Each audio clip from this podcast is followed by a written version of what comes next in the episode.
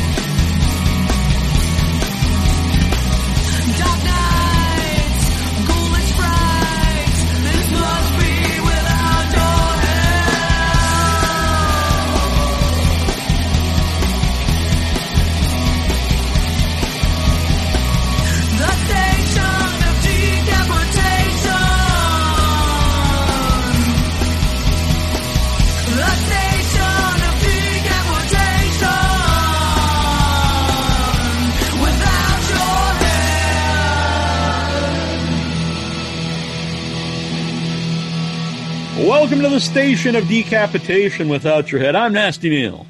I'm treacherous Trista. And we're joined by photographer, film reviewer, interviewer, Emilie Black. It's very nice to have you here. Hello. Now, you're normally interviewing people, and from what we understand, this is your first podcast interview. it is. It is. I normally do, I did reviews for about 20 years. And then I started doing interviews about five years ago. And they're all by email. So it's not even, it's not video, it's not audio, it's all in writing. So video is a bit weird to me. I'm glad you, you glad you chose without your head for your first. one. Be, I'll be uphill from here. No. All right. So, uh, how did you get involved in you know in, in reviewing movies and interviewing people? Uh, reviewing started about 20 years ago. Like I said, um, I was part of old message boards, old school message I remember those days. We, I started in the We used to. I started in the Fangoria days Uh-huh. uh, when it was black text on white background, and there was like six of us. I think that was like '99, like something like that. And eventually, we all uh, the, the group grew, and we moved over to the Horror Channel, then Dread Central, then then then social media happened, so message boards weren't needed anymore, basically. Uh, but while I was on one of those, I can't remember which one. Um, a guy running a website from Germany was like, "We're looking for someone in North America because back then films were still delayed in European releases to review. They were looking for someone to review films in North America for their European website, so they'd still have it ahead of everybody, but they weren't breaking any kind of embargoes. So that's how I was like, oh, I can do it. And I started doing that, reviewing films. They would just basically pay from me to go to the movies, and I went to the movies four times a week and reviewed those films. No, was it? Yeah. so I assume it was always horror movies that you were interested in. Mostly, I mean, I'll do whatever, but I technically kind of grew up going to Fantasia because I grew up uh, outside of Montreal and then in Montreal. And when I was, uh, let's say, 15, Fantasia started. So I couldn't go until the next year because the ratings up in Canada are a little bit different. Uh, if a film is rated 16 plus, don't matter if you bring your mom, your grandma, your great grandma, you're not getting in until you're 16. Right. So I had to wait till I was 16 to go to Fantasia. Yeah, that's But how then I started. Seventeen is here, but not too many movies are rated NC seventeen. Yeah, Quebec doesn't have a, an R rating. It's G, PG, 13 plus, 16 plus, 18 plus. There's no R, there's no X, there's no NC 17. So it's, and it's a little different than here. Like here, if um, uh, if someone under 16 is caught in a film that's 16 plus or R, it's kind of okay. Like they won't, uh, not much is going to happen. In Quebec, there's some pretty crazy fines attached to Oh, it. really? Yeah, so like films like American Psycho and um House of a Thousand Corpses were rated 18 when they came out in Quebec, and they carded us when you bought your ticket and at the door of the theater. I, my mom or me would have been fined a lot when I was a kid if if we would have had. You wouldn't. The theater is. right. Yeah. It- Yes. I was never carded going to the movies ever until the last. It was the first one. It's happened twice now, and it was like when I was almost forty. It was at uh, uh, Texas Chainsaw 3D, and then recently the newest Rambo movie carded me, and I was like forty three years old or something. So, so a 16 year old employee was told you card everyone. yeah, we. I started reviewing, going to film festivals, and eventually from festivals you make a lot of connections. Yeah. Especially festivals like Fantasia, genre connections as much as you can even think of. More than I even figured I would make going to that. And then I started changing, like swapping websites and doing more photography ended up at Dread Central, then Idle Hands, then Cinema Crazed. So you said uh, ninety nine, like that's. uh I mean, the internet was round, obviously, but it wasn't nearly Yeah. as big. I got on the internet in two thousand, and uh so how did the how has the uh, festivals changed over that time? Well, how it change? Because I went mostly to Fantasia, the Montreal World Film Festival, and a few other locals at the time. The way they've changed, I feel like there's um, there's an, a better ease of getting international guests and international films. Because like Fantasia used to be like just I think it was like a week or two back in the day, and now it's three weeks long. It's like 24 days, I think, every year. I've never been to one. We- madness. A few times, yeah. I normally do like nine days a year now. In 2017, I did all 24 days. And that's not something you should do. like, you're just exhausted at the end of the festival because we're not we're not just going to have fun like the public does. Yeah. Like we have work. so it's a lot of work. Yeah. So gone to a lot of those, moved to California. Now I have to fly back when I want to go. And I go to the California stuff now instead. Yeah, longest one I've been to was ten days. Uh, with at the time Jason Mitten, who did our reviews at the time, so he did all the reviews and I did the interviews. But uh, after ten days, I was like, "You're like delirious from watching like ten hours of movies a day." Yeah, festival like Fantasia, like on weekdays they start around dinner time and they play up, up until about midnight. But after that, everybody goes to the pub for three, four hours. so, and then you go to bed, and then in the morning you have to get up because the press, the press stuff is at like eight thirty in the morning. so you do that, and then you do that again every day. It's it's a lot of work. Uh, Trista, uh, do you have a question? I know you did an interview with uh, Emilie, but as we found out, it was uh, through email. Right, yeah. Emilie was uh, gracious enough to include me in her uh, Women in Horror movement for Cinema Crazed.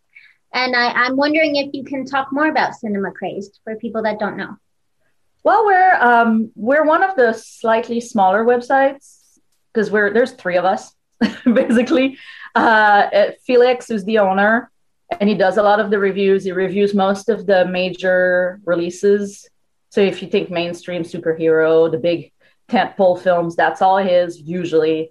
And then there's me, and I do mostly film festivals and independent films. So I get a lot of films as screeners that I watch at home uh, I had to give myself like a good setup because otherwise you go nuts watching all that stuff on your computer. Um, and we have Phil Hall who takes care of um, harder to find films. He's got like his own thing that he does where um, films nobody's heard of, that kind of stuff. He'll all write big pieces on them. That's just the three of us. Occasionally we'll have guests, well, guests, helpers, if you will, like uh, uh, Jeremy Knox. Occasionally we'll send in a, po- a piece here and there. And we had for a little while, we had Tomas Navarro, that a friend of mine that helped. If we went to a festival together, me and him, and um, the, the big film of the fest, I'd already reviewed it he would make a review as well so that we could review it as part of the festival that we were attending. Now, did the three of you uh, know each other before uh, Cinema Crazed? I knew Felix from the old message boards. Okay. yeah. That's like that weird little family through the message boards. Well, in- interestingly enough, when we started Without Your Head in 2006, uh, the, the guy started with uh, John, was me, Troy, and Troy's my brother.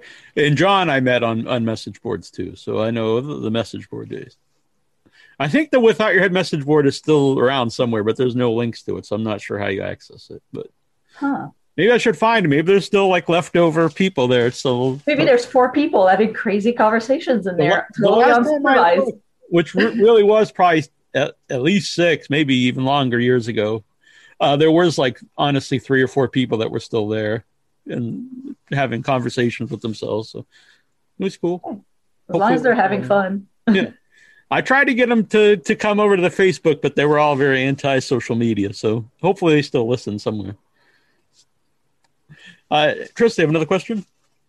Yeah, I sure do. So, I've been admittedly sort of uh, ignorant to the art of film criticism. I think in the past, um, because I, I'm an artist, so I I've always come at it from sort of a defensive point of view, just like assuring my other creative friends that the critics don't know what they're talking about.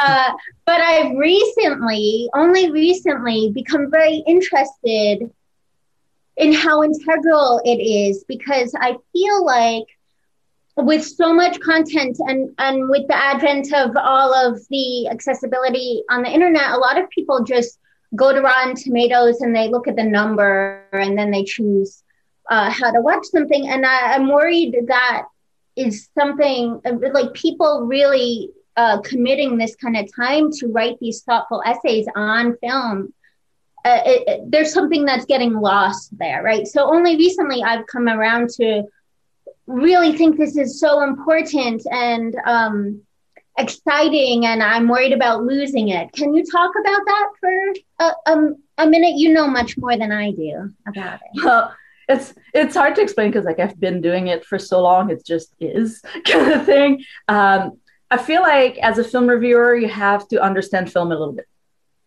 So, you know, like go to film talks. I've done a lot of those, like when there's master classes at film festivals, I'll attend those, even though I don't plan on making a movie ever. I just want to know how they're made. And I grew up reading Fangoria magazine. So, like, I read that religiously. Like, sorry, mom, dad bought it for me every month, even though I wasn't allowed. Uh, but my parents were separated, and my mom didn't want me to read Fangoria, and my dad would just pick it up for me. So, I read it every month. I learned a lot. At one point, I considered going into special effects. Um, didn't do it. I'm allergic to most of the materials.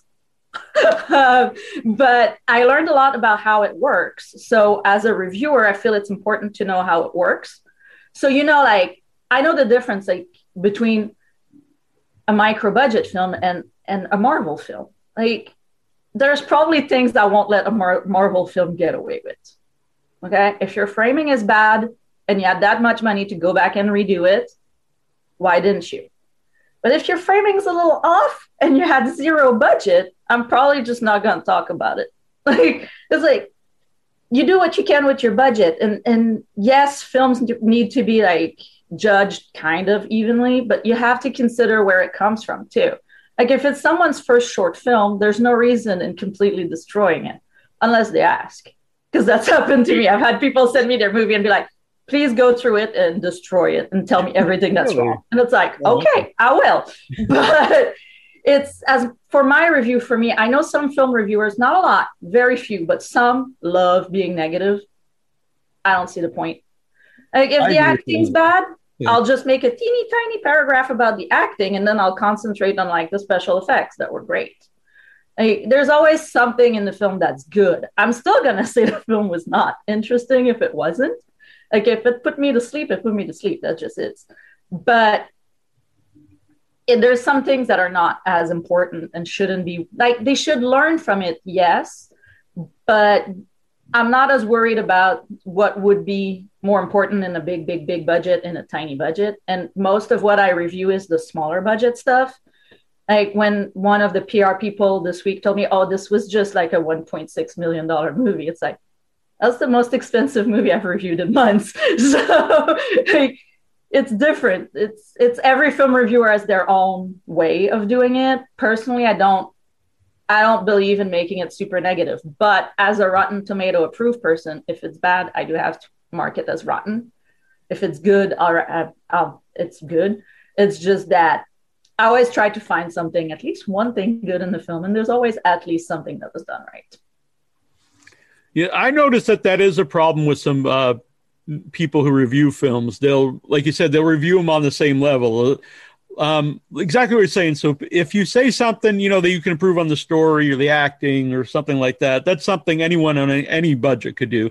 But obviously, if you're saying this looks uh, inexpensive, if they made it for ten thousand, they know that. So, of course, they could. They would love to just go and get two million dollars to make their movie, but that's not going to happen. But they can improve, you know, in other ways that they don't need a lot of money to improve on. And Yeah, it's it's always we're- weird to me too, because I think the people on websites, you think that they would have a love for uh, independent horror movies to even want to write about them in the first place. Yeah, and I think that's the thing at Cinema Craze. Like I've been told by filmmakers, "Oh, I read your website because like you guys actually take the time to watch our movies." it's one of those things too. Some websites just don't have the time. It's not that they don't want to. There's so much out there that they have to nitpick.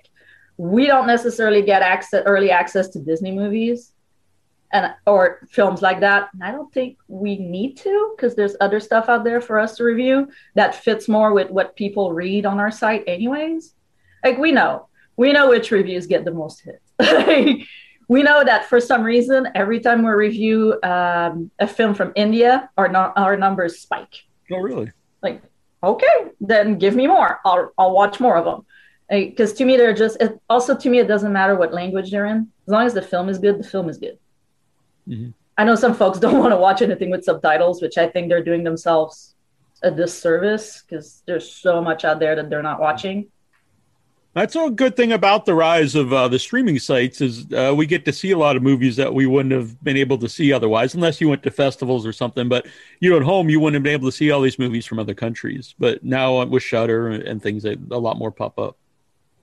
Yeah, and they've seemed to have made an effort in the last year because nothing's nothing big is getting produced right now. It feels like like there is some, but it's not as much as normal because of the pandemic. So they're forced to look at other sources. And I've noticed like Netflix is a lot more French content suddenly, which for me is fun because I speak French. but it's also fun because it's stuff like they're they, they're getting movies from Quebec shown in the US, which is not something that used to be normal at all. And now people just watch them randomly because it's on Netflix. Was there any specific? I know you said you read Fangoria, but was there any specific uh, reviewers that you liked, uh, critics that you liked, that made you want to do that? Not necessarily. I know that sounds bad, but like I read a lot of magazines, like a lot, a lot, and that's a lot. Also, how I learned my English through reading and TV and movies and watching stuff and having to look words up because I have no idea what they were talking about. and of course, like people like Tony Timpone and Mike Gingold had an influence because I read Fangoria so much. But I also read a lot of uh, Premiere magazine from France, not the American one, the French one, because my auntie had a subscription. So when she was done with them, they were mine. um, as a, as a 13 year old, that's about the only way you get a lot of magazines is somebody else just handing them to you. So like I read a lot about film. Fangoria and, and Monster Magazine was uh, my brother got them, and he's nine years older. Yeah, I only have younger siblings, so they weren't about to give me their magazines. my sister is three years younger, but my brother is 14 and a half years younger. So, if anything, we influenced him a little bit, but not that much the other way around because I moved out, he was four. Right. So, it's one of those things. Like, yeah. In terms of like specific film reviewers, like I don't really remember the names of the people at Premiere back in the 90s. That was a long time ago. And now, like, I know I've read a lot. I read a lot on websites like Fangoria, Dread Central, what whatnot, like all of them. But a lot of the time to me it's more about reading about the specific film than the specific person. And of course having worked at fangoria uh, not fangoria i'm sorry dread central i didn't work at fangoria. I wish i had. Uh, but at dread central i knew everybody on the team. So it wasn't necessarily like they weren't like these reviewers that i read there were these people that i had brunch with on sunday. So it was a little bit different reading their opinions and then we'd talk about it and then other stuff about the films would come out because there's stuff you just don't write that comes out in conversations. And the same with like um, going to conventions and festivals. You meet them and we talk about films and sometimes you don't necessarily have the time to read as many of them as you would like.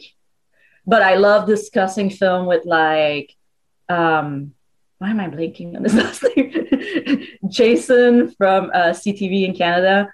I hang out with him at Fantasia a lot, so we discuss films a lot. Didi Crimmins, like people like that, because we all hang out at the fests, like with Izzy Lee and and Maude Michaud, who's a filmmaker, but she always has these great ideas about the films that she just saw, and like hang out with people like Heather Buckley that she she's got a lot to say about all the movies. So it's like it's not just reviewers; it's a lot of folks. Like when you go to festivals, it's a mix of folks that review, that make films, and that love films, and the discussions get really interesting there. Uh, Trista, another question? Do you have a favorite horror film? Just one? You can you can name a couple. We have time. Just one? Uh, no fines involved if you only need. Okay, so uh, I'm a big, big fan of Brotherhood of the Wolf, the Pacte des Loups. Watch that like twice a year. I try not to watch it more because I feel like I need to watch more movies that I haven't seen than keep rewatching the same stuff. But like that one, like I'll watch it twice a year, probably every year. Um, Nightmare on Elm Street. I love the whole series, even though they're super flawed the further along you go. But the first one is fantastic. And then after that, it's just fun to watch what Robert Englund did with Freddy as he went along, basically. Like you can see that he was trying to evolve, like evolve, sorry, the word, uh, evolve it without making it exactly the same all the time. So that's interesting to me. Like, cause that's, I love slashers and Freddy is really interesting to me because except for one, it was the same man all along. And when you watch the other slashers, it's often different actors. So the different takes come from the fact that it's different people. In that series, the different takes all come from the same guy. So to me, that's that's something that's always been interesting, and also because Freddy scared me so bad when I was a kid, like really, really, really bad. Like just a poster at the video store was enough to make me like walk away, like no. and now it's one of my favorites. And another one that I always tell people to find and watch because it's completely insane. It's ridiculous. It makes no sense. It's all over the place. I love it. It's Bloody Mallory from France. Hmm. I'm not seeing It's- that. I have her tattooed on my rib cage. Like I love it that much. But it's the weirdest film you'll ever watch. like it's like, what am I watching? Why is this so good? This shouldn't be this much fun. Why? And then you end it and you're like, yeah, I'm not, I'm not watching it again. I'm writing it down here and then. Yeah, you really sold that. Wow. So no Freddy tattoo, this Bloody Mallory. yeah, I do. Oh, okay. Yeah. Yeah, my side is uh, Ripley, Lady Snowblood, Bloody Mallory, a Stormtrooper, Freddy, and Jason. And we're adding to it once, you know, I can go out and get a tattoo again. Yeah. So instead of a sleeve, you have a rib cage of. Uh, Yeah. Yeah, because I work in a corporate environment. Right, unfortunately. so I don't have a choice. Like, I'm not sure a Freddy Krueger tattoo with his claws in front of his face. super well viewed in an Yeah, office the world's environment. changed. It's like there's no more uh, message boards. Uh, tattoos are probably a little more uh, lenient. But Yeah, they, they're getting more lenient, but you know, since the T-shirt is not appropriate, I don't think the tattoo would be either. true, true.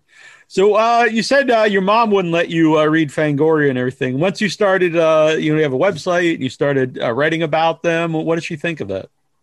Honestly, I don't know. Huh? I still don't know. She doesn't. I don't think she reads. we have her of my reviews. online. No. I don't think she reads any of my reviews. Um, I'm not sure it's the horror movies are not her thing at Has all. she seen your rib cage? She's seen part of it. she hasn't seen all my tattoos yet, but she knows there's a lot. Um, she knows there's all kinds of things going on there because I also have like Just keep your shirt- on, Emilie. I'm not taking it off. Don't worry. Nobody wants it. Uh, but I have the other side of my rib cage done with flowers, and I have um, camera films, camera film rolls on my uh, Wow. sternum. So yeah, I may have traumatized my parents. I like the well, we contrast. think that's cool. yeah, definitely. I like the contrast. Flowers on one side and Freddy on the other side. it makes sense to me, at least. Yeah, yeah, yeah. There was Bloody Mallory. Was Yeah. it? All right, yeah. I'm making sure I wrote it down right. I've not heard. I've not even heard of that one. Very It's a little hard to find, so let me know if you can't find it. Yeah. Well, well, I'll do my best to find it. So, uh, this last year has been strange. So, uh, without the actual festivals to go to, what's this been like? Are you be doing the virtual festivals? Some, uh, most of them, I've not actually applied for a press online. I did for Fantasia because I wanted access to their press library. But most of the festivals, I was able to get a lot of films directly through the film PRs, like I normally do, anyways. So most film festivals have their own PR, but every film has its own PR as well, usually, unless they're a very, very small budget film. And and those will send screeners or screener offers into your inbox. Like i get probably 40 a week i don't review 40 films a week but i have to go through those and be like this one not that one maybe this one put that one on the side if we have more time like and then i what, goes request in- what goes into that? Uh, your decision what to review and what not to. it's hard to tell it's like the pitch of the pr person will make a difference Which sometimes Oh. is good. So, I mean, sometimes they could oversell a movie, and sometimes they yeah might. yeah and and eventually as a film reviewer you get to know who oversells their films and who Yeah, undersells their yeah. films We're doing the interview. I know that too. yeah and there's also like um i have friends that are programmers at film festivals so i hear like oh this movie is so good so when that film comes through as a pr pitch it's like well i'll take it like or this is so weird it's like okay i definitely want that one because if it's weird you got me. Because like i don't know how many tales of a teenager finding themselves i've seen in the last three years. Like find me something else. Like, get me get me something else. I'm not saying they're all bad but eventually they start to sound the same. And the pitches all sound exactly the same. So it's hard to tell which one's going to be good. Right. Yeah, I just from uh, doing the show, I always think uh, if it's something that's like clearly just almost like they made a movie to make a movie, even if it's technically well done, that's probably like the most the least thing I'm interested in. And if something, even if it's technically not the greatest, if you tell like you could tell like either they had fun making it or they had something they wanted to do with it, uh, to me that's much more interesting. Yeah, and and you know when you get forty different movies coming through your inbox a week, sometimes I also I also look at who wrote it, who directed it, cast, because some actors always pick good movies, good scripts. So when those names show up, you get you go, oh yeah, I'm gonna go with that one. Or some actors just go for the oddest things they can find. hmm And when their names pop up, you're like, oh yeah, I want that because if, that's not good, it's gonna be weird be interesting. Yeah. yeah so it's it's eventually you get used to that also and and of course like some pr houses send more stuff some send less stuff some will straight up send a movie and be like watch it. If you like it you like it. If you don't you don't. If you want to review it you review it. Because they know they know that at the end of the year we usually we didn't last year because last year was just too weird. But usually at the end of the year we do like the 10 our 10, 10 favorite films of the year.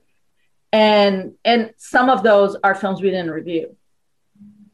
But if they in december a lot of pr people will send more movies so that we can get around to watching everything we missed which makes december a crazy month I know uh, also from doing the show, like, because, you know, we watch a lot of movies too that's sending. And if you watch a lot of stuff that you might not be into, it does make the stuff that stands out or that you like, like, really stand out more. because it's like Yeah. you be watching a bunch of stuff and it's like eh, whatever, and then like whoa, this one's like really cool and makes you want to tell everybody. Yeah, and, and you also learn eventually stuff that's just not going to be for you. Right. That's a that's a good point too. I think for reviewers because even if you personally don't like it, there it might still be for somebody else. Like there's movies I think everyone's seen that you I personally didn't like, but I know it's a good movie. I wouldn't say it's a bad movie. It's just it wasn't for me, like you said. Yeah, like romance films, I can't. I just can't. to me, they're all bad. They're not. Like my sister loves that stuff, but I can't. Like nothing against Nicholas Sparks, just not for me. Was not made for me. And those movies, I'm sure people that love them love them. I just get bored every time I watch them. So it's I feel like it's not fair if I review it because I go into it knowing that I'm just going to be bored. Right. That, that's not fair. I always think of it's almost like uh, if you don't like red onions or something, and like you would give a, a, a red Yeah. onion pizza a bad review or something with red onions a bad review. It's like, well, you personally don't like red onions doesn't mean the food is bad. Yeah, exactly. It's the same with film. Like it's the same with art in general. Like because as a film reviewer and also do photography, my photography is probably not everybody's cup of tea. Like I know some folks are not gonna like it. Like I know my mom is not about to want one of my prints of somebody with an eye turning into an alien on her living room wall, but she'll probably want my my Eiffel Tower print. Like it's it's the same with films it's the same with food it's the same with everything Oh, you want to talk about your photography? How? Uh, when did that come about? Was that before or after uh, the reviewing? No. i think i've always done photos like like give me a camera and i'll take pictures when i was a kid they weren't badly framed they were blurry they were junk because i didn't know what i was doing um in ice high school or so no before high school like around maybe 12 13 one of my aunties taught me a little bit more about photography because she was a photographer. She passed away when i was 13 so that's why i know it's around then that i that i learned that. And then in high school i started traveling with my own camera and traveling without my parents but with the school. So you it's so exciting when you're 16 to go somewhere out of the country without your mom. And, and i took like the first trip was new york city and i took something like five rolls of film in five days. Crazy kid that took pictures of everything. And looking back now it's like there's maybe four good pictures in there. But i took a lot of pictures and i learned that way. And then around the same time i started going to concerts a lot and i started doing concert photography. And that i found out i was good at it even when i didn't like the band. So if i had to go see a concert with my sister and my cousin they wanted to see a certain band i went with them i took pictures i was able to sell those pictures. Oh hey. And then when i started doing um, film festivals for as a reviewer i also did photography because there's a lot of q and a's. And for those it's actually kind of hard to shoot because the lighting is not always ideal the, the, they move and they don't they don't pay attention to you. They do when you're doing the red carpet stuff. They'll look straight at you but when they do the q&a you, you, no uh-uh. Like they're doing their thing. And to get good pictures out of that was something else. And then i started doing convention coverage. Uh, when i worked for dread central they sent me to everything that was around here and i did a couple in texas with them.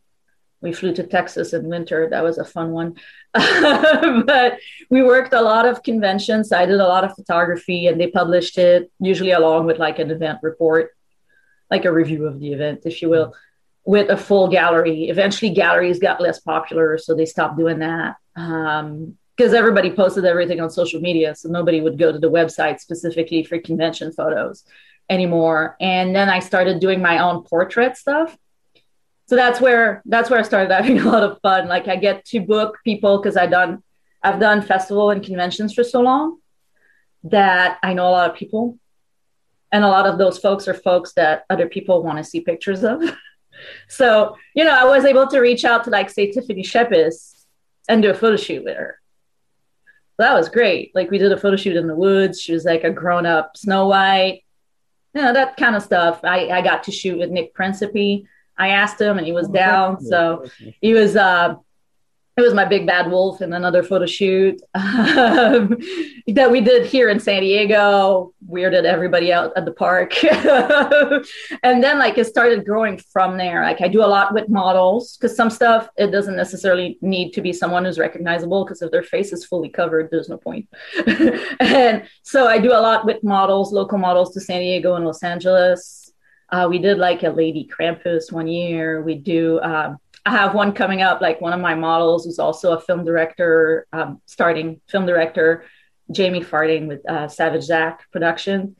She's super awesome, and she just got a clawfoot tub, and I was like, "Oh my god, you have a clawfoot tub?" She's like, "Yes." I'm like, can we put blood in it?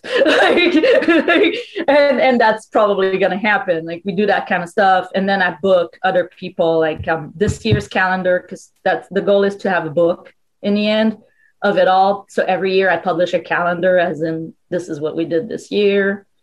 There's 14 pictures for you guys because 12 month front cover, back cover.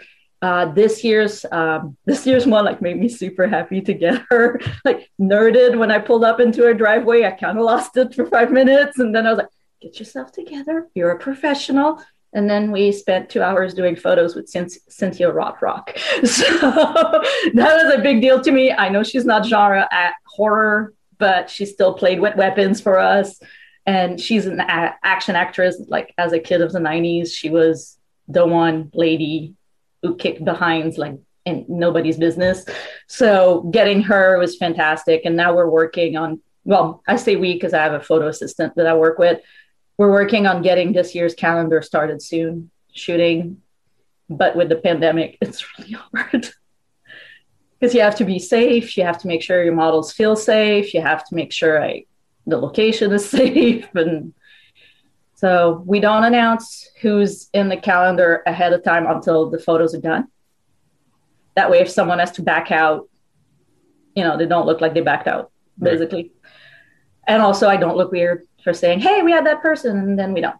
So we only announce them after they're done. What we do is on the day of the shoot, we do like a family selfie, and then we post that on social media as a teaser, like, hey, look who that is. so hopefully we'll get some good ones because in the past we got Cynthia Rothrock, Adam Green, Tiffany Shepis, uh, Nick, and um, a few other local San Diego folks that most people don't know, but out in San Diego, people that are in the uh, independent film scene in San Diego all know them. So those folks, some of them are coming back this year because gotta gotta shoot at home as much as we can right right now. So hopefully we'll get some really great cover person. So if anybody wants to do it, right? If anybody wants to get covered in black, contact you if they did want to do it. I'm sorry. How would they contact you if they were interested? Facebook, Instagram. Uh, Facebook is under my name, Emily IE at the end. Black Instagram is EMYB photo. Super simple. That's my Twitter as well. That's like I try to use it for everything. Like my website is the same name with .com. That's why I used that name because it was available on all of them. so I was able to grab it on all the platforms at the same time. So I didn't have to worry about rebranding on every social media. Right. And uh, if they were interested in the calendar too, where would they find information on that? Uh, on social media, usually, uh, except we sell, we pre-sell in October, and right now I do have extras left, but we're almost four months into It's the year, well, so it's a little bit, it's a little bit odd. But if somebody wants one, just let me know. We can figure something out. I just want to collect it. yeah. you might like one. We'll we'll get you one. there, I, I got a few left because what I do is I always print more than I need because then when I approach people to do photos, I can show them what we actually do, as opposed to because when you approach people at conventions, a lot of people do that. A lot of people do that. But I approach them with, "You've met me before. I've covered your work. Here's what I do. Would you like to participate?" And also, never assume anybody works for free because that's lame. So never ever assume anyone works for free. And then you know you start on you start a conversation, and then we trade contact info or social media handles and talk about it, and eventually set something up and do a shoot and cover people you love in blood and goo and all kinds of fun stuff. Exactly. So, uh, Tristan, did you have another question? Do you have any advice for someone who might aspire to a similar career as yours um, regarding photography, uh, writing? Uh, you do so many things. Covering people in goo and blood. Yeah, the, well, the cover people in goo, goo and blood, like just do it, just do it. You'll see, you'll love it. Uh, just find someone who's willing. Have them sign a, a release form too, because you don't want you want you don't want no problems. Always get release form signed. That's like my one thing from my pho- photography. One of my photography teacher that shot for the. He worked for the San Diego Chargers, but he was also a photo teacher. Um, he, he said, just get your contracts done, get your release form done when you're a photographer, because you need that to be able to publish. If you do it on your own uh, with friends, still get it because five year down the line, they could get mad. You could get into an argument, still get it. For me, one of my models passed away. Oh. So unfortunately, I can't ask him anymore if he wants to be published, but he signed off on it when we shot it. So we're able to still publish, although I feel a little bit weird about it, but my friends told me not to and just get them published anyways. Um, get your stuff in order, learn about it, learn about the, the log- logistical stuff, but also learn about the legal stuff for photography.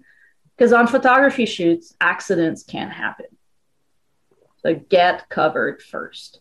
In film reviews, well, the only thing I say is watch movies and write about them and read other reviewers because you'll see there's kind of like a recipe. Everybody has their own way. Like mine follows, uh, my reviews always follow a certain order for things. Like I start about what's the story, who wrote it, who's in it, and then other things like if the cinematography is really great, I'll talk about that. If there's special effects, I'll talk about that. Because you want to keep it like under 900 words probably, people give up. People won't read you if it's too long. They just scan scan over it, read the read the ending, and move on, or just go edit. No, that's too much. So nowadays, like a, a 1500 word review, good on you, but most folks are not going to read it. So you have to know, also know your film, watch a ton of film. Don't just watch what you're interested in. Because, like, I love slashers. I've always loved slashers. I love action films, but I'll watch other stuff too. I know that I don't watch a lot of romances because they don't work for me. But then again, like, you get films like Spring, which is technically a romance Mhm. with other weirdness happening at the same time, which works for me. And like when they sold Shaun of the Dead, they sh- sold it as a zom rom com, a zombie romantic comedy. So that that works for me, but that doesn't work for everybody. But watch a lot of stuff and watch stuff from before your own time. Watch older movies. You have to know where things came from. You have to know that you know scary films didn't start in 2010. like they were part of the very first films ever made. So go look for those. Netflix is a bunch of that. Go look for all of those older films. You might not be super into it, but watch them while you fold laundry. Learn something, read about films. Find magazines like Fangoria and Scream Magazine and whatnot, and read those. See what other people are doing. And it's the same in anything. Like, look at what people are doing and what's working, and see what you're doing and what's working and what's not working for you. For me, like I used to write these long pieces, these ridiculously long pieces, and there was no point to it because people don't read the whole thing. So you have to learn to get into what your website wants, and every website has their own demands. I'm lucky that Felix at Cinema Crazed just lets me do whatever I want. but that's because I've been doing it for so long. Uh, when we brought Tomas on for a few films, he would send me the reviews. I would reread them, and then I would send them to him and be like, "Hey, how about you talk about this as well?" Or can we cut that that paragraph out? Can you rewrite this bit? But being that I've known him for, I had known him for so long, um, it was easy for me to communicate with him. Like, be open too, because your website owner or whoever brought you in will have comments on your first reviews, and probably for a while they will have comments for you. I don't take it personally. They know what people want to read because they know which reviews, which articles, which piece have hits, and they know which ones don't. So you may start your own blog and do whatever you want, but at a certain point, you have to consider your readership. If nobody's reading you, but doing it for yourself is cool. And if that's what you want to do, do it. But you, if you want to be read, you have to offer something people want to read, basically. And also, like as a reviewer, respect the film. Like I've seen some reviewers, and I know of some reviewers, and I won't name them because that's not my style. That download their movies. Don't do that. Don't do that. PR people are glad to help you. That's their job. That's their job to get reviews. So if you're with a website or you have your own website, start reaching out to PR people. You don't need to download nothing. Like, don't download. Just go to the movies. Right now, it's a little hard to go to the movies, but like when the theaters are open, if you don't have any PR contacts when the PR uh, theaters are open, go to that Friday one. Like if you work until five, there's probably a, a screening at five thirty. Go to your screening, and by midnight you can have your review, and you'll still be at about the same time as everybody else by a few days. It's not it's not that bad. Like make your name that way, make good reviews, be good about it, and reach out to people online. Don't be afraid to tweet people. They'll tweet back, or they'll ignore you. Worst can happen; they'll they'll ignore you. That's what I've always uh, told people to ask me about how to get in guests. I always say like Yeah. The worst they could say is no or not reply at all. So what- It's the same with my photography. I just approach them and talk to them. I show them what I do, and they say yes, or they say no, or they say maybe. Like it's the maybe is usually a no. But Yeah. the the straight up no's, I'd rather get a straight up no than a maybe and then ignore me. Just tell me you're not interested. I hmm. yeah, I agree. Let me let let me not worry about you. but you'd be surprised how many people will help you if you just ask nicely. I think that's uh, that's uh, sound advice, good advice. When you were saying earlier about like um, doing the reviews, if there's a, if it's a director, an actor, whatever that you know like picks roles you like, is there any uh, something you can name that like you know if they're involved in something you're going to watch it? Okay, I will always take any Scott Adkins film that comes my way. Because good or bad, the man's fight scenes are always excellent. So even if the film is terrible, because yeah, there's been a few that the movie was really boring, the action sequences are always good. So he's like my action go-to. And like for a while there, I would always take like, um, well, I still do always take uh, Brea Grant's films either as a writer, director, actress, all of it as it's at least interesting. You will watch something of interest. None of it, not all of her films have a big budget. Doesn't matter. She does good stuff. Like there's there's people like that, and it's pretty easy to know. Like uh, Izzy Lee does mostly short films, and yeah, don't be shy about watching short films. Short films are good. Short films are good, and they're all over the place on Vimeo, on YouTube, on people's own websites. Especially now, it used to be Yeah. hard to find short films unless you were at the festival, but now there's a lot of platforms where you, you can watch them. Yeah, it's not hard. And that's why we do roundups on the website. We do roundup reviews because a short film, it's harder to make a long review because there's not as much going on. So we do like these little block reviews. They're like, they get about 300 words a piece. And we do like four or five of them in one article with a picture from each of them if we can get a picture. So, like, Izzy Lee is one of them that I always go for because our films are weird and I love it. Like, there's always something that you're like, wait, what? And like, I know you guys know her, like Sophia Cacciola and Michael Epstein. Like, their films are fun. Sometimes they're weird. Most of the time, they're they're weird, but that's why you watch them because like, there's always something to say in their films. Like, you're not gonna waste your time. I might even be in a couple. I know. I know you might be. You might be. Um, I don't think I've reviewed one that you were in yet. So that means Oh, they haven't so sent it to me yet.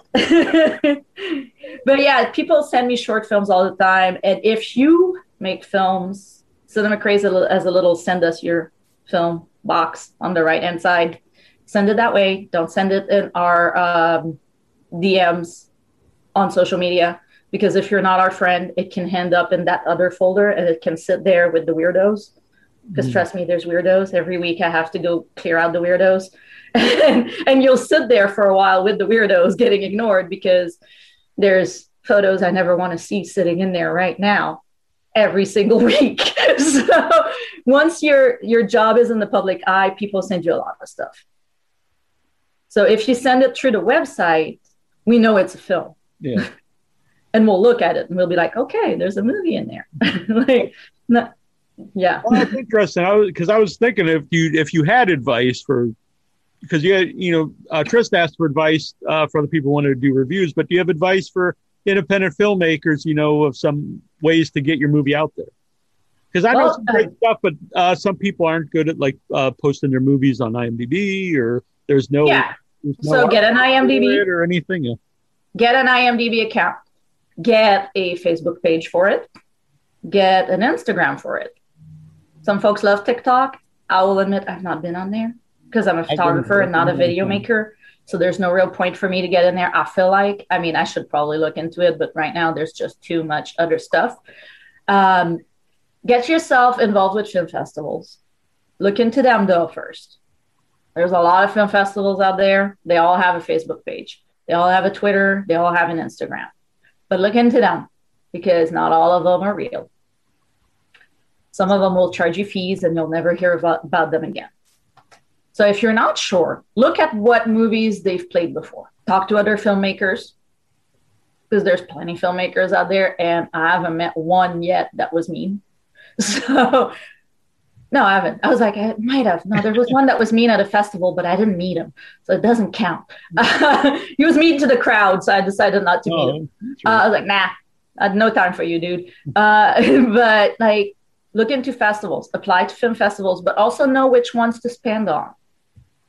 Because film festivals, like the major ones, the Scream Fest, Fright Fest, Fantasia, they're great to get picked up by distributors, but they get thousands of films a year. So your first first short film may or may not get picked. I mean, if it's excellent and amazing and insane, they'll take it. They will take it. But like look into the festival so that they match what you're offering. So if you have a sci-fi film, send it more to a sci-fi fest. If you have a horror film, send it more to a horror fest. Because like, you know, the Latino Film Festival of San Diego is probably not going to take your film if you're not Latino. it's pretty simple. Like look into them. Don't just willy-nilly send them. Also don't willy-nilly request waivers of fees. Because I've seen film festivals complain about that because it happens so much also like if you don't plan on getting it into film festival upload it to vimeo or youtube. Get a page for your production company and upload your stuff on there. And then share it and go online and find groups. Facebook has filmmaker groups. Share it in there. Get get comments. Get comments. Don't take them personally. Some of them will hate your film. That's just how it is. Some folks will hate everything. Some folks will hate your film just for reasons that don't necessarily make sense to you. They might even watch it. They'll just say they hate it. Yeah. yeah, some folks will hate it without watching it. That that's a thing. Like just start sending it around and look at websites and see if they have a submission box. We do at Cinema Crazed. I know that larger websites don't have that anymore because they get too much stuff. They get too much stuff. So don't don't like don't be one in a million in, in their inbox this week. Go start with the smaller sites. They might not look like anything, but we know each other too. So we pay attention to what everybody else posts about. So if three other film reviewers I know have posted about a film they loved, there's a chance I'm going to want to see it. It also makes them easier to share. So Yeah. if there's something up on a website, people can just click share, and that pops up on Facebook. Then other people share it on Facebook, and then you know, Yeah. Twitter, whatever. And put them on your own page on YouTube and Vimeo because it, it backs it comes back to you. So there's there's a connection to you and you can see the likes and you can see the comments and leave the comments open. They're not going to be nice sometimes. They're not all going to be good. Some of them are going to be good. Some of them are going to be bad. You're going to get trolls. It's just life. We get trolls all the time. I used to get trolls because I would get told that how does she know about horror movies? She's a woman. when I started. So like we had to fight that for a long time. And it still randomly happens when I hate a movie that somebody has loved and they think I'm wrong and they're looking for a reason and they can't find one. They'll attack the fact that I'm a woman. That happens. Just I don't worry about it. Just don't worry about it. But leave your comments open because you might get a comment from somebody from a website that goes, Hey, I'd like to interview you. How do I reach out to you? Like that kind of stuff. And if you have contact info, like put it in there, put it on your website, or put a link to your website on which you have a contact form. That way they can't directly grab your email and spam you. Because if folks have to click four times, they're not gonna they're, they're not gonna bother to spam you. But if they want to reach you, they will do it like put it out there for people to see and be open to the comments because it's not all to be nice, but even the bad comments can teach you something. Usually, the bad comments will teach you more than the "I love it." Right. so, uh, well, you mentioned there about people. There's pe- people who said, uh, "What do you know about horror movies? You're a woman." Um, has that gotten better over time? I assume it has. It has, but it still happens. We still see it occasionally. We have the capacity to delete comments on our website. I don't know if Felix ever d- deletes anything really bad because I don't know if we still get them because I don't see them. we might still get them. I should probably ask him. Uh, when I started reviewing more action films for a while, I got some of that too. Like, how does a woman know about that? And then I'm like, what? I've been watching action films since I was a kid. The- the number I watch per year, please don't give me that. and it's always been something like that too. Like I, I, I used to get as a starting film reviewer that women didn't know about film in general, not even a genre, just film in general. That's thankfully not a thing anymore. They don't really say that anymore, but I'll get the mm-hmm. occasional pissed off person that doesn't know what to say and goes for that. And I feel that it's one of those like, they don't have anything else to fall back on, so they go for that. Or they're trying to go low and hit you and like insult you. And to me, it's like, sorry, dude. You didn't like my review. it's life. If you tell me I have a typo, I'll go fix that. but, but like, because that happens sometimes. Like we we published a review and we had to go back and change one of the actresses' last name because she got married in between. Oh, okay. We went in there and Oh, fixed that was Like, very nice of you. we don't mind doing that. That's that's not a problem. If a movie changes title, because it will happen when a movie between the time it's made and the time it's distributed, we might have seen it at a festival around the middle, and at distribution they change the name. Then we'll go and correct the name. That's not that's not a big deal, like typos, names, that kind of stuff. But if you think I'm wrong about my opinion, it's staying. Was that ever an issue at uh, the festivals or conventions, or primarily people online?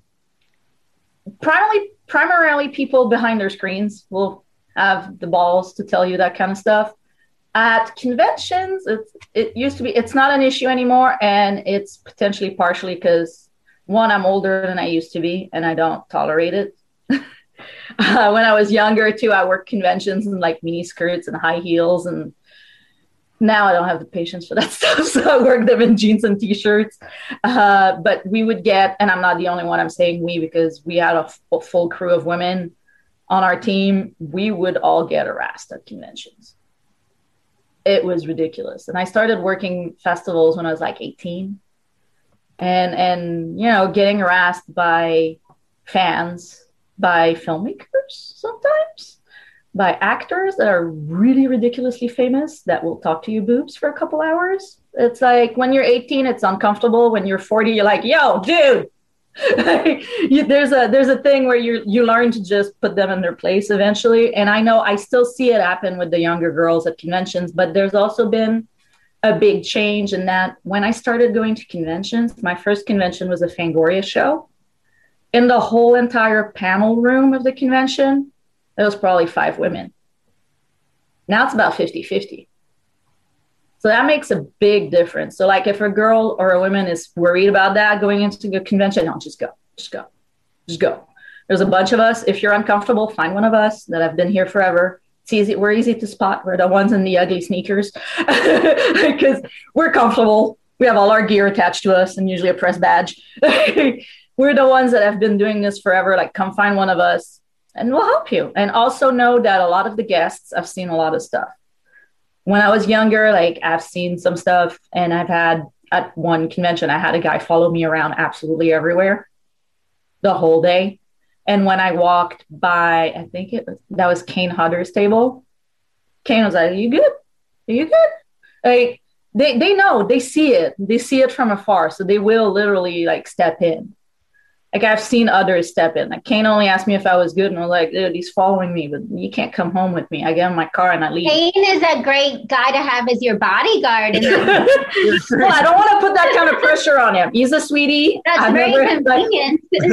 he's a sweetie. I don't really, I don't feel like I need a bodyguard, but like if there's a problem, like go to someone who works for the convention, go to one of the regulars. Like people will tell you, like, Don't worry about it. Like we got it. Like we'll we'll we'll help you. Or if you go to security at a convention, they'll handle it. It's their job. It's literally their job. They might look imposing, but it's their job. And a lot of conventions in the last, I'd say, five years have added new rules that if you attend, those are the rules that are like when you buy your ticket, it's part of the terms or whatever. And one of them is that started a few years back is co- cosplay is not consent. So it's not because a girl is wearing a gold bikini that you can touch her. So like, and they do take it seriously. They will ban people. We've seen it happen. So don't think that it's just for show. We've seen it happen at big conventions, at film festivals. Like I know that some people have been banned from big film festivals. They're not allowed to come back because they've harassed people. So just say something to someone. And if you're too shy, go to a lady first and they'll help you. Like because we've done it, we'll take you to them. Some of us have been there for 20 years. So we, we come with the decor. Like we're part of the deal. And if it happens the other way around, if you're a dude and is made uncomfortable by someone, reach out to somebody else. Like, don't worry, like we'll never make fun of you if you're a guy who's being harassed. Like that's just as bad. We don't see it as much, but I know it exists.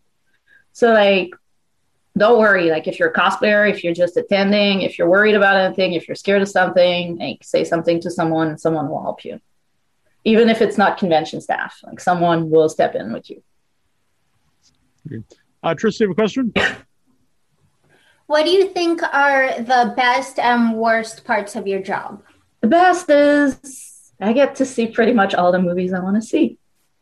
The worst is some of those movies are bad. You also get the ones you don't want. No, yeah, there's there's sometimes like you think you want to see a movie, then you watch it and you're like, oh my god, what am I gonna do with this? It's so bad. Like if you don't know, like you don't know how many bad movies a year we watch as film reviewers. Like we get a lot of stuff. I will review them most of them anyways, but if something is just horrendous, I will occasionally reach out to the PR and be like, hey, you, you don't want that review. Trust me, you don't. It's really rare that I will do that, but there has to be a good relationship between reviewers and PR people. Because if you keep like super negative reviews, they'll stop sending you stuff. But generally speaking, like I will review everything that I'm supposed to that I get, but I do watch a lot more than what I get for review and and it's kind of a joke that I've had with another reviewer friend. It's like we watch poo, so you don't have to. like, like we will guide you away from the bad movies and towards the good movies. So to do that, you have to watch all these terrible movies. Uh, the further along you get in your career, the least you get less and less of the really bad stuff because we have kind of you, you become able to see like when the PR pitch comes in, oh yeah, no, I'm not doing that. Like you know the story and you're like, oh no, like no.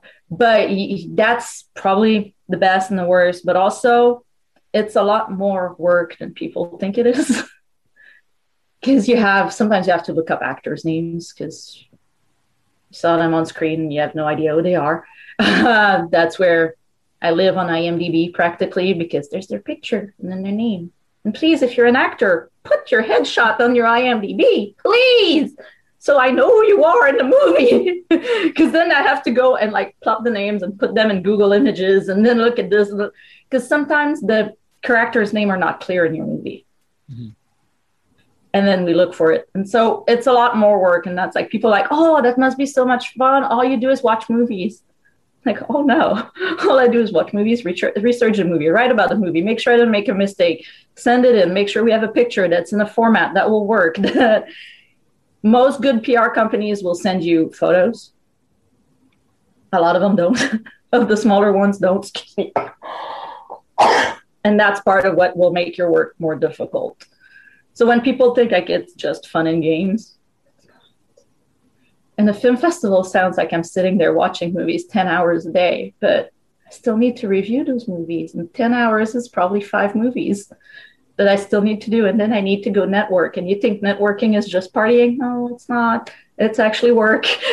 That's why personally I drink like one drink while I go networking, one alcoholic drink, and everything else is water because I don't want to be the drunk girl.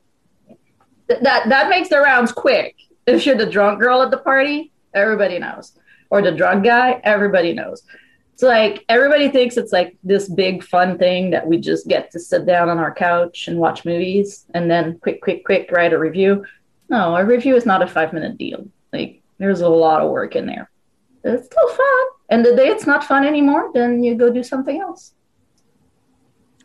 Uh, there's something I've always wondered about. Is there really any benefit to like a really bad review for like an independent movie? I know there's people who just like negative, but I always thought that about our own website. Like if it's a really, if it's like an independent movie and you just didn't really like it all, I don't see what the benefit to anyone is even putting that review up. There's no real point in if it's purely negative. Mhm. So like look for something good. If there's absolutely nothing good, if you don't feel like you should review it, then let them know. Because they're waiting for it. That's the thing. If they sent you their movie, they're waiting for the review. So like be honest, but be nice to them. Because I've gotten movies that were just so bad. And and we try to be fair to everybody and we try to because we can't just review what we love. Of course. Like we can't. We, we can't. We have to be fair and review everything good, bad. Otherwise, the what's the point? Otherwise, you know, people. If you just said you liked everything, then Yeah, if you like everything, there's no point. There, there's no point to what you're doing because all you're doing is liking everything. But like as much as a totally, totally negative review is not really useful, a totally, totally, totally positive review that's just gushing and gushing and gushing with no real explanation to it, there's no real point to that either. Like I tried to say, like this week I, I published a review for Swan Song, and it's like a 4.5 out of 5 kind of film. Like it's really good. It's not going to be for everyone. So it's an independent film, but it's it's really really good. But like I don't just want to say, "Hey, this is really good." Like that's not a review. right. Like why? Like why? like why? And go into it. And that's where knowing film comes into play as well. Because like in that one, I know I speak about the cine- cinematography of it. And you have to understand that. And for me, cinematography might be a little more uh, important because I'm a photographer. so framing and lighting and all of that is something that I've studied. And I know that's not the case with everyone, but everybody can tell you if it looks good or it doesn't, or it's too dark, it's too bright, or but sometimes it's on purpose that it's too bright. So you have to you have to understand that when you talk about that. That you have to your reviews can't just be like this little teeny tiny like, hey, I love it, everybody's cool, everybody's good, or everybody sucks. those are not reviews. Those are just anybody on Twitter. Because we get plenty of that on Twitter, on Facebook, on anywhere. You get lots of that. And if you just want to do a 15 second review, get yourself a TikTok account. You'll get millions of followers and you'll be able to do your thing like everybody does it differently. We do the 600 to 900 word type of reviews because we like to get into it. So, uh, where uh, besides uh, Cinema Crazed, where's other places people can see your uh, work? My reviews and interviews are all on Cinema Crazed at this point. Um, before that, I was with Idle Hands. Um, and they changed their address to their blog, so I'm not sure anymore. But if you Google Idle Hands blog and you go into their Flickr account, I used to do convention coverage for them. So I did toys and collectibles photography, Oh, cool. which is a lot of work on the convention floor, surrounded by 150,000 people. 150,000 of your closest strangers. Uh, and and uh, I did a lot of their photography. My name on their photos is a little different because I was married at the time. So they're all under Emilie Netzel. But I have a few hundred thousand photos on there, I think. and before that, I worked for Dread Central, and my byline was changed there to follow Emilie Black. So if you look for my name, you'll find what I did. Um, the galleries were taken down because they weren't they were just using space and people weren't checking them out so those are gone um, i've uploaded some of that to my instagram but you have to scroll way way way way to the bottom so if you're patient you'll find them uh, but it's convention coverage that i did a lot for for them i did some reviews because i ended up at film festivals where nobody else was going literally i've been to a film festival there was four people in the room Oh, really? Oh, yeah, in Big Bear. Uh, it was fun for me. I got to go to Big Bear. Uh, and at the time I was married and I took my husband with me and he was sitting there with me. So it was the two of us and two more people at the screening. that was very, very interesting. So there were just one review across the whole internet for those movies because this I was the only press person in the room. but like yes, Dread Central doesn't have a whole lot left. Idle Hands has a lot, but it's under my married name because I never got it changed on there because it would mean going to every one of those photos and renaming myself. We're not doing that. and and yeah, my reviews for now are all at Cinema Crazed. I don't really work for anyone else right now. Yeah, might be eventually. Huh? Yeah, uh, we mentioned Trista, but you've done a bunch of uh, of uh, interviews for uh, Yes. Uh, we have, I think, we have 18 posted so far. Not not 18, more than 18.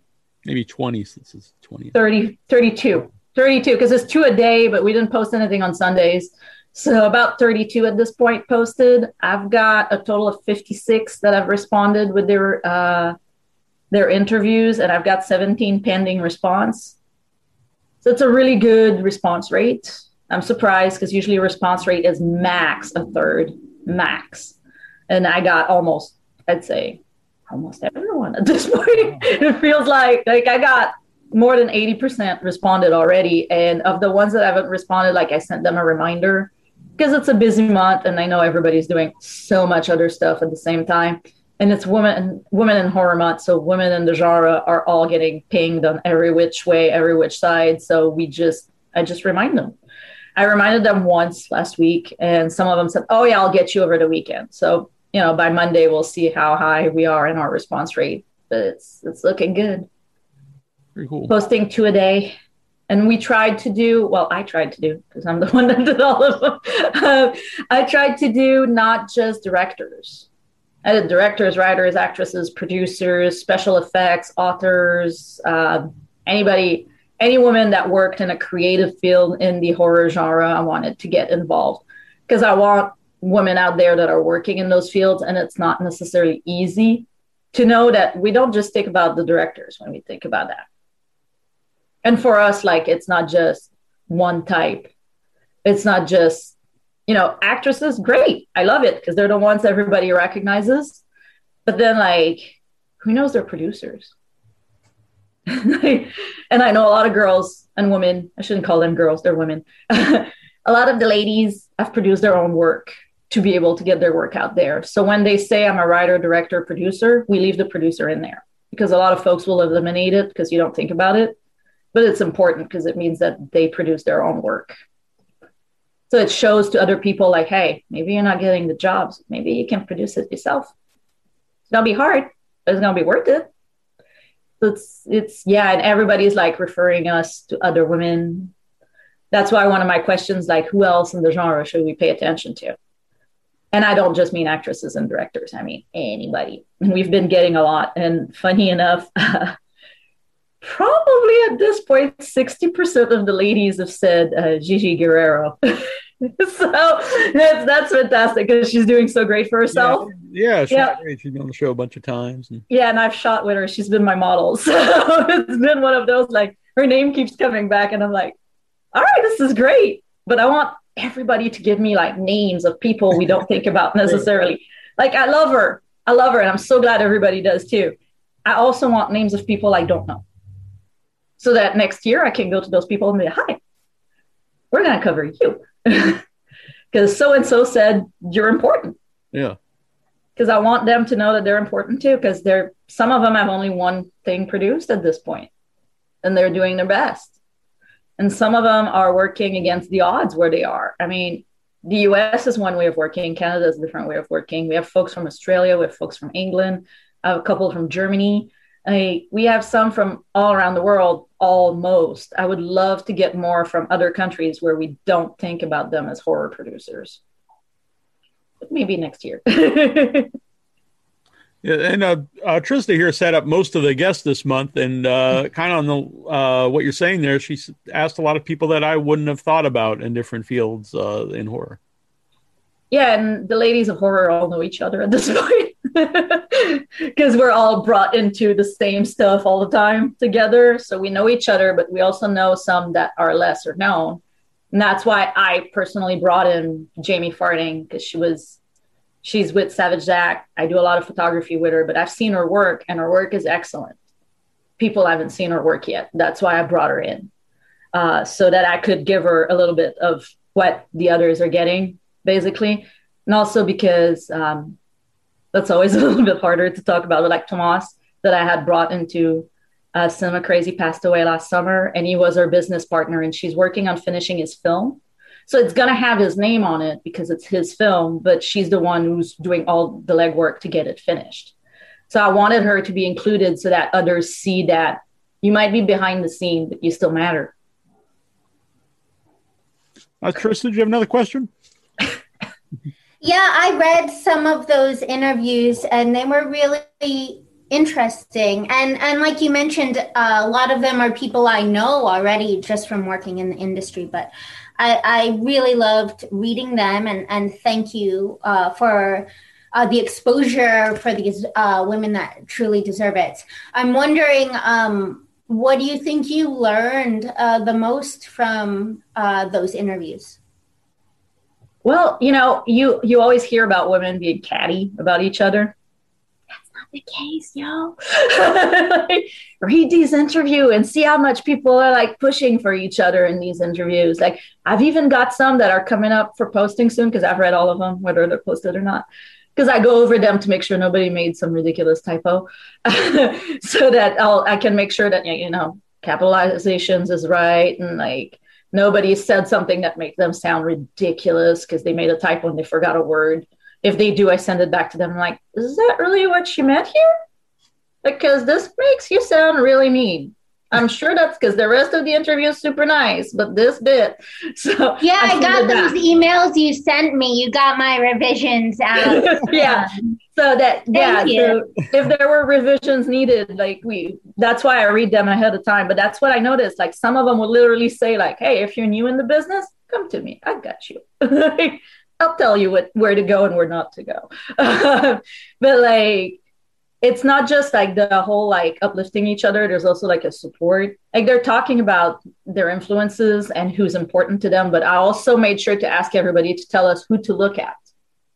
Because that's how that's how you bring up people that people haven't heard of yet. Because like i got uh, sarah french's interviews coming up. People know who she is because we we've seen her a bunch. So it's easy to know about her but then she can give us ideas on who to go to she's she's more open because she loves everybody. She's just how sarah is. She loves everyone. But like i've also interviewed like authors that are a little lesser known. And uh, morgan morgan electra i've known her for like 20 years because we were on those old message boards together. She's become an author since then. And she used to be a, a hired writer. Like they tell her what to write and she'd write about it. And now she writes what she wants and she gave me a list of authors of female authors that half of them i'd never heard of before. So that's what the point of that whole thing is. It's like talk about yourself tell us what you're doing but also create like a big support of each other. Because also at the same time a lot of them a lot of the ladies i've interviewed have said that they've been reading all the interviews. So you never know. One of the directors that i've interviewed might see somebody else for the first time like i love her special effects. I want her. Like so that's kind of the goal. It's not just to give it's not just to give exposure to each person individually or to the fact that there's women in horror. Like i read some stats recently that are just so sad. Something like women directors are 6% of the industry. Six? That's no there's more than that. Give them the work so it's yes it's important to say hey they're here they're great please do hire them. But it's also like hey ladies let's hire each other a little bit just a little bit. When i do my photo shoots my fx girls are fx girls. They're ladies. I could hire dudes. That'd be easy. They're everywhere. But it's also just as easy to find a woman to do a job that's usually done by a man. And that's why like so far my calendars behind the scene work is 100% women. In front of the camera we've had more women than men but it's mostly because when you look for models women are like me and dudes are like wait what so, it's been like one of those where for the models it's been a little reversed women are all willing to model, and men are like, huh, what? Why would I do that? So it's been harder to find dudes, and finding women has been easier. But for the behind the scenes work, they it's been because I know these women, I've been able to hire them and get them to work with me. Or we we do a lot of trade. A lot of the photography stuff is on trade, um, so everybody makes no money, but at the same time, everybody gets work for their portfolios.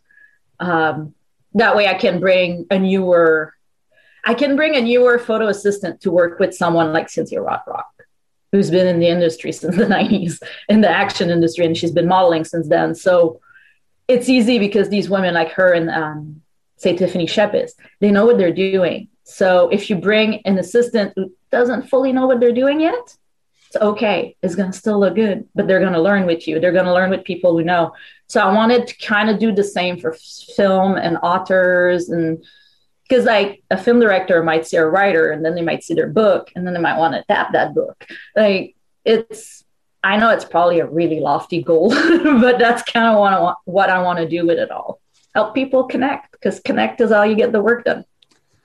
So, uh, Cinema Crazed is a website. Yep. I have the link here. People can. Uh, You have the link, great. Yeah. Because we have that awkward dash in the middle. Uh, we had to have it. The other one was taken, but nobody's using it, but it's taken. Uh, so we had to have it. It's cinema-crazed.com. very good. And it's been great. It's been very nice to talk with you. It's been nice to be here.